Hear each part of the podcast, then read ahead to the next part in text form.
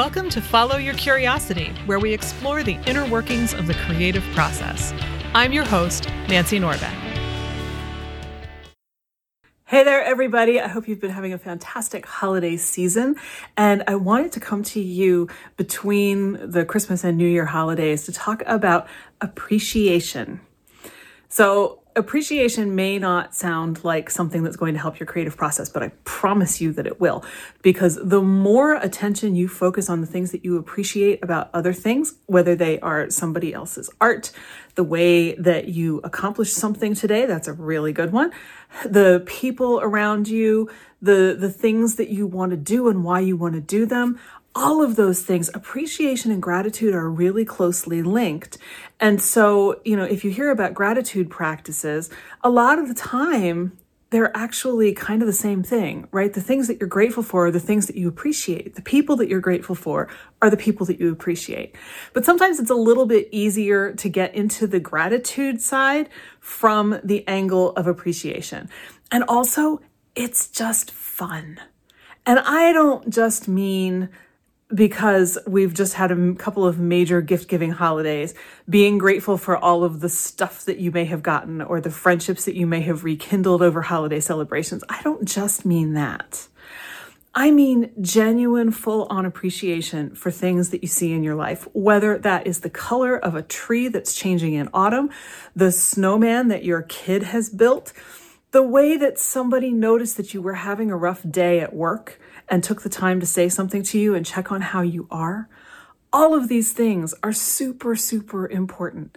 And I also don't mean that you have to look at your creative work and appreciate every single second of it in every moment. That's not realistic. it's great to be able to pull out the things that we do think that we did really well, but a lot of us are going to be, you know, very, very, very aware of what we don't think that we did so well that's actually why it's important to notice the things that you did do well so that you don't just land in this horrid place of, ugh, everything I make is terrible. Makes sense, right? But I wanted to bring this to you this week because I want to invite you to join me in something that I did last year completely spontaneously, right around New Year's Day.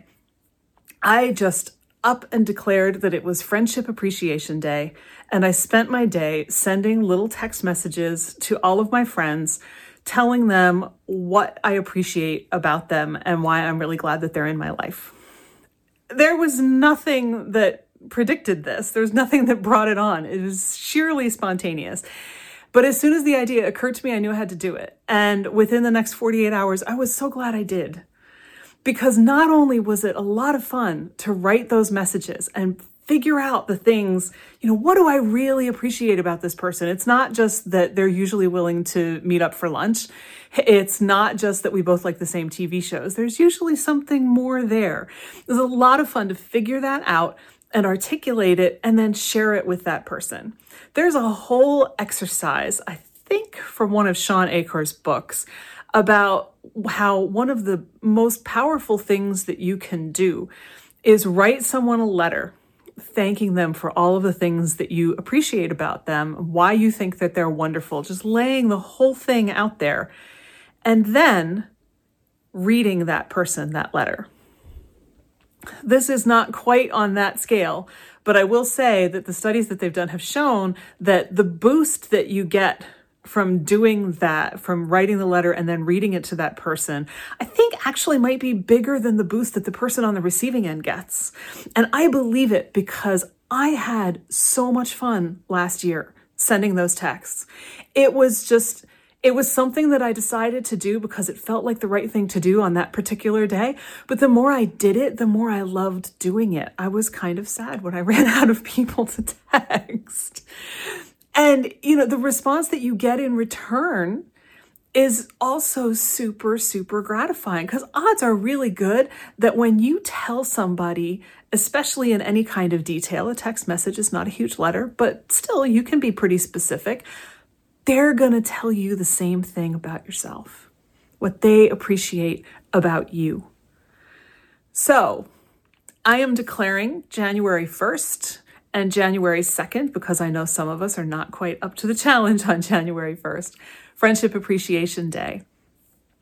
And I invite you to join me in contacting your friends through whatever means you prefer text, email, phone, Zoom, whatever and just telling them why you appreciate them, why you're glad that they're in your life, and have the experience of active appreciation and see how it affects you, see what happens. And once you've had that experience, then you can build on it from there because other parts of appreciation can be more and less challenging, but friends are usually pretty easy. We know why we love them, right? So January 1st or and or January 2nd, send them a message. Give them a call. Tell them why you appreciate them.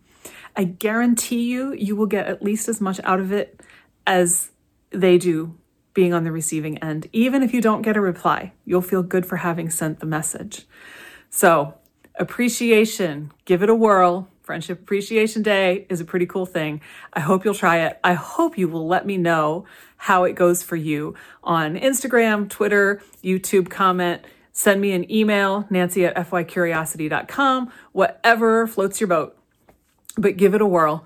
And I, I really think it'll get your new year off to a fabulous start and give you a taste of what appreciation will do for you. So have fun, and I will talk to you next time. You can find show notes, the six creative beliefs that are screwing you up, and more at fycuriosity.com. I'd also love for you to join the conversation on Instagram. You'll find me at fycuriosity. Follow Your Curiosity is produced by me, Nancy Norbeck, with music by Joseph McDade. If you like Follow Your Curiosity, please subscribe, rate, and review on Apple Podcasts or wherever you get your podcasts. And don't forget to tell your friends. It really helps me reach new listeners. See you next time.